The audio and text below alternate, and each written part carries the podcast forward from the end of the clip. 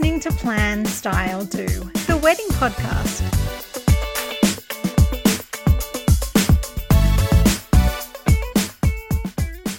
Hello and welcome to Plan Style Do. I'm your host, Jordan Weaver. I'm a wedding planner and stylist and founder of Jordan Weaver Events.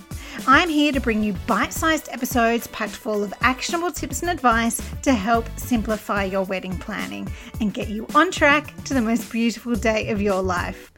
Well, it's the start of a new year, 2021, thank goodness. And I know a lot of couples either got engaged over Christmas or the New Year break, or from the uncertainty of 2020 are now starting to turn their minds to planning their wedding for a year or two ahead. So I thought it'd be a wonderful time to cover off some of the most frequently asked questions I hear from couples planning a wedding. Chances are, if you've never been married before yourself, or you haven't helped a friend or a family member plan their wedding, you're not going to know what to do. And you know what? That's completely normal. How are you supposed to know exactly what to do if you've never done it before? Sometimes when I'm chatting to a couple, I can just tell there are questions they really want to ask, or they'll probably say something like, This might be a really stupid question, but well, you know what? If there's a question you have, I can guarantee at least 50 couples before you have asked it, and at least 50 others are too afraid to ask. So, my best advice ask away, whether that's asking your wedding vendors or your wedding venue or a wedding planner and stylist like myself. Ask away because unanswered questions cause unnecessary stress when you should be having fun and enjoying the process of planning your big day. So, with that in mind, let's dive into five of the most commonly asked questions I hear from couples planning their wedding.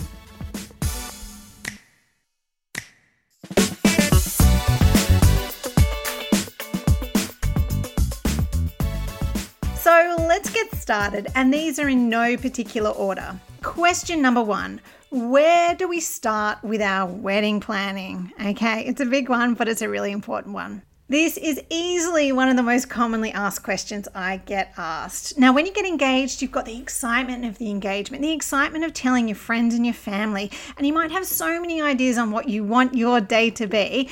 But when it actually comes down to getting started, you've got no idea where to begin. So, my tips on the first three steps to take when planning your wedding. Step number one get a clear image in your mind about what you both want your wedding day to be, the atmosphere you want to create for yourself and for your wedding guests. What do you see when you imagine your wedding? Is it an intimate affair for 30 or a black tie event for 250? Is it indoors or outside or both? What is the season?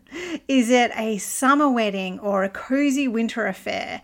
Are your guests seated in a formal setting or is it a cocktail party layout with guests mixing and mingling amongst each other?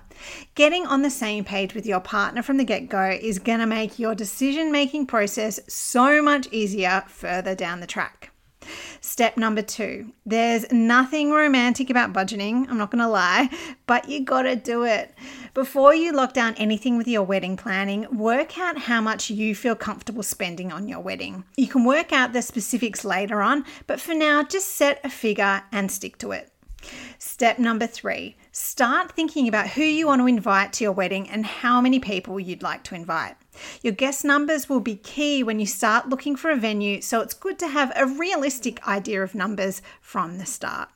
So, there you have it, my first three steps, and it gives you something to start on if you're just starting with your wedding planning. Commonly asked question number two What should we do first? Set our date or choose our venue?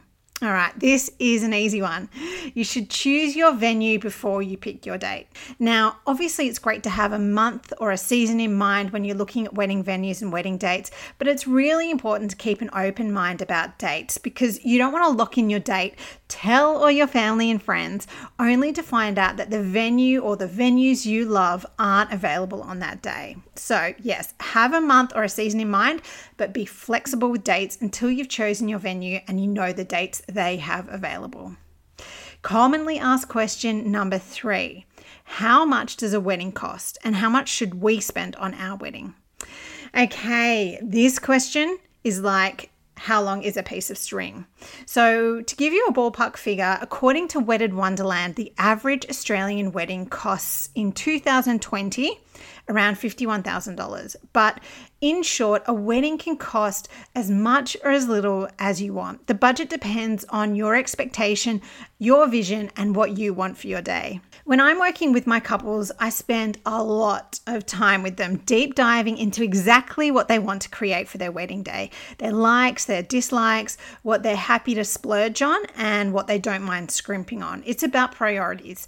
Throughout the process, I'm able to advise them not only how much each element of their wedding day will cost, but how to maximize their bang for their buck, so to speak. So, for example, say a couple have a set amount for their florals in their budget. I'm able to advise them how to use their budget most effectively to have that greatest impact. Or, for example, if they have a set look in mind, that it might be a real budget buster, but we can work together to tweak that look to create something similar that isn't going to break the bank. So, the upshot is every wedding is different, every couple is different, but I firmly believe that the right amount to spend on your wedding is the amount that you feel comfortable with. This is a figure that's going to allow you to have a beautiful, memorable day that you love without causing you sleepless nights. Commonly asked question number four what should we be looking for when we're looking at wedding venues? Okay, I love this question because when you're choosing a wedding venue, you're not always comparing apples with apples. Some venues have a lot of inclusions, Others are more of a blank canvas. So it's really important that you have all the relevant information at hand before you're making any final decisions. So here we go what to look for when choosing your wedding venue. And I'll pop all of this on my website as well and put a link in the show notes so you don't have to stop and pause and take notes while we're going. Availability. Is the wedding venue available in the month or the months you want to get married? kind of obvious, but it is important. Fees. What is the venue hire fee? Inclusions. What is included for this venue hire fee? For example, if you're looking at what's known as a blank canvas venue, the venue hire fee will only include hire of the property itself, and you'll have to bring in all your own furniture, your catering equipment, your bathrooms, your generators, and so on. For other venues, these elements are already included in the venue hire cost. So obviously, this makes a lot of difference when you're looking at your budget. Spaces within the venue. Does the venue have spaces suitable for both your ceremony and your reception? Is there a space that you can use for your cocktail hour? What is their capacity for their reception space? The surrounding area. If your venue doesn't have a suitable space for your ceremony, is there somewhere nearby you can have for your ceremony, such as a garden, a beach, or a church? Is the venue close to public transport, or do they allow parking on site for your guests? Are there accommodation options nearby for your out of town guests?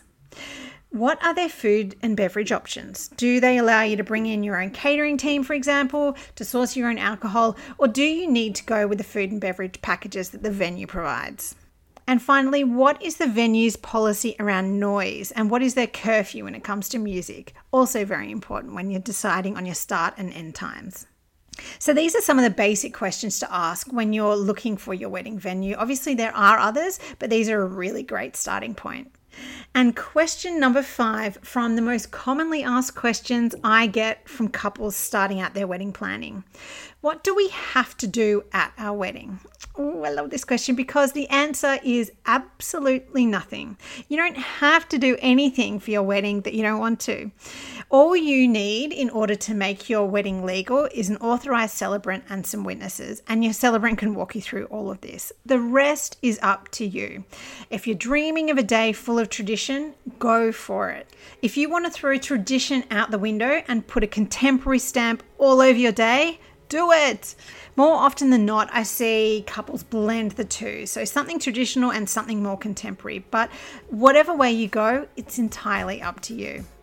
Well, that brings an end to this week's episode of Plan Style Do, the first back for 2021. Remember, if you're not already following Jordan Weaver Events on Instagram, you are missing a trick. So follow at Jordan Weaver Events for plenty more wedding planning, styling, and coordination advice right at your fingertips. I am Jordan Weaver. Thank you for joining me, and I'll catch you next time.